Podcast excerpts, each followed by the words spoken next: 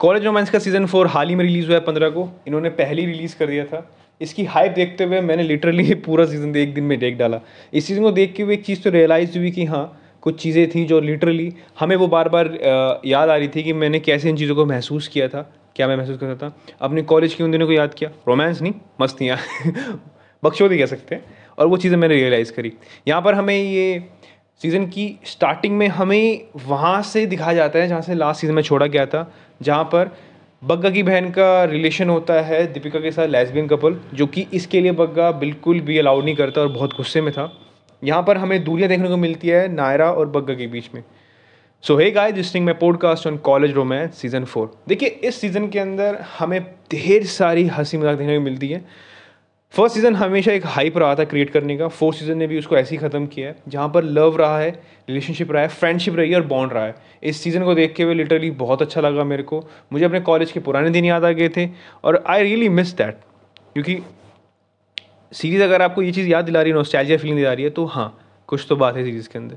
खैर, हमें इसके अंदर 5 से 6 एपिसोड देखने को मिलते हैं, जहाँ पर फर्स्ट एपिसोड के अंदर हमें नायरा और बग्गा का वो गैप देखने को मिलता है कि वो कैसे दूर हैं इस चीज़ के बारे में, पर वो ट्राई करते हैं अपना बेस्ट ताकि वो आ सकें।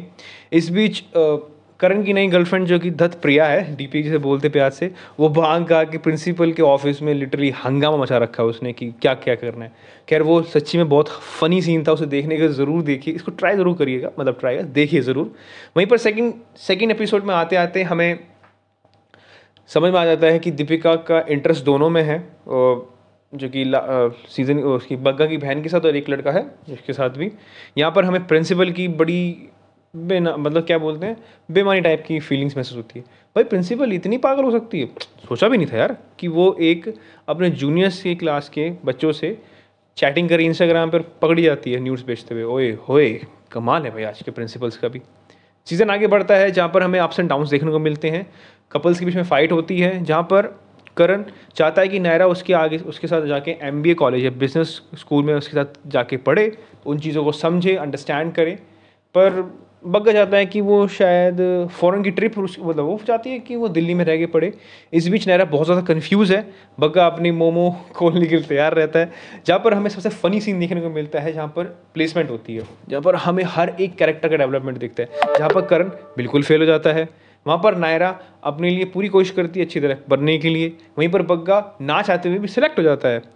और अब अपनी दीपिका पूरी कोशिश करती है कि वो अच्छी तरह पिच रख सके ताकि वो फंडिंग रेस कर सके इन्वेस्टर से, पर ये बहुत मुमकिन नहीं होता है। एट एंड में आते आते हमें फेयरवेल का दिन दिखता है, जहाँ पर रियली में उनको देख के मैं भी इमोशनल हो जाता हूँ, क्योंकि खैर देखिए, कॉलेज का मतलब होता है मतलब दोस्ती, लव और फिर फती फ्रेंडशिप, फिर आती है कॉलेज मतलब प्यार। ऐसे काफ़ी सारे सीजन्स हर किसी आदमी ने अपने कॉलेज लाइफ में बिता रखे होते हैं। कुछ ऐसे सीन्स होते हैं जो कि लिटरली याद रहते हैं और याद रहने भी चाहिए, वो आपके हसीन पल होते हैं। ज़िंदगी में कई बार अप्स एंड डाउन्स आते हैं और लाइफ का मायने भी वही होते हैं, बट आप उन चीज़ों के लिए सारी ज़िंदगी तो नहीं छोड़ सकते ना। सो हाँ, कीप गोइंग।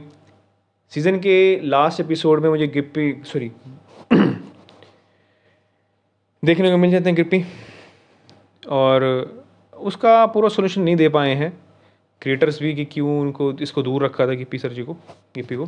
पर खैर, सीज़न का लास्ट सीज़न है तो ज़रूर देखिएगा और आपको अच्छा लगेगा, इस बात की तो मैं गारंटी नहीं, बट आई होप आपको अच्छा लगे और अच्छा लगना भी चाहिए। So thank you so much, you have listen me. I really just cross 3 lakh listeners now Spotify पे, हबहॉपर पे, एंड आई होप आप मेरे इस चैनल को सब्सक्राइब करिए। ध्यान रखिएगा और thank you so much for everything, thank you. और हाँ, सोनी लिव पे जाके ज़रूर देखिए आइएगा।